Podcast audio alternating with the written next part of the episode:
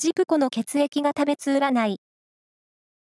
10月24日の運勢をお知らせします。監修は、魔女のセラピー、アフロディーテの石田も M 先生です。まずは、A 型のあなた。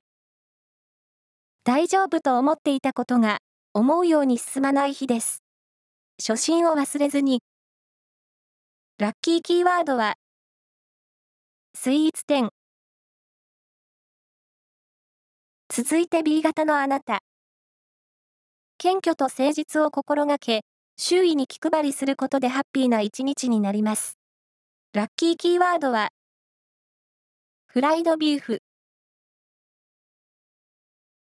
大型のあなた。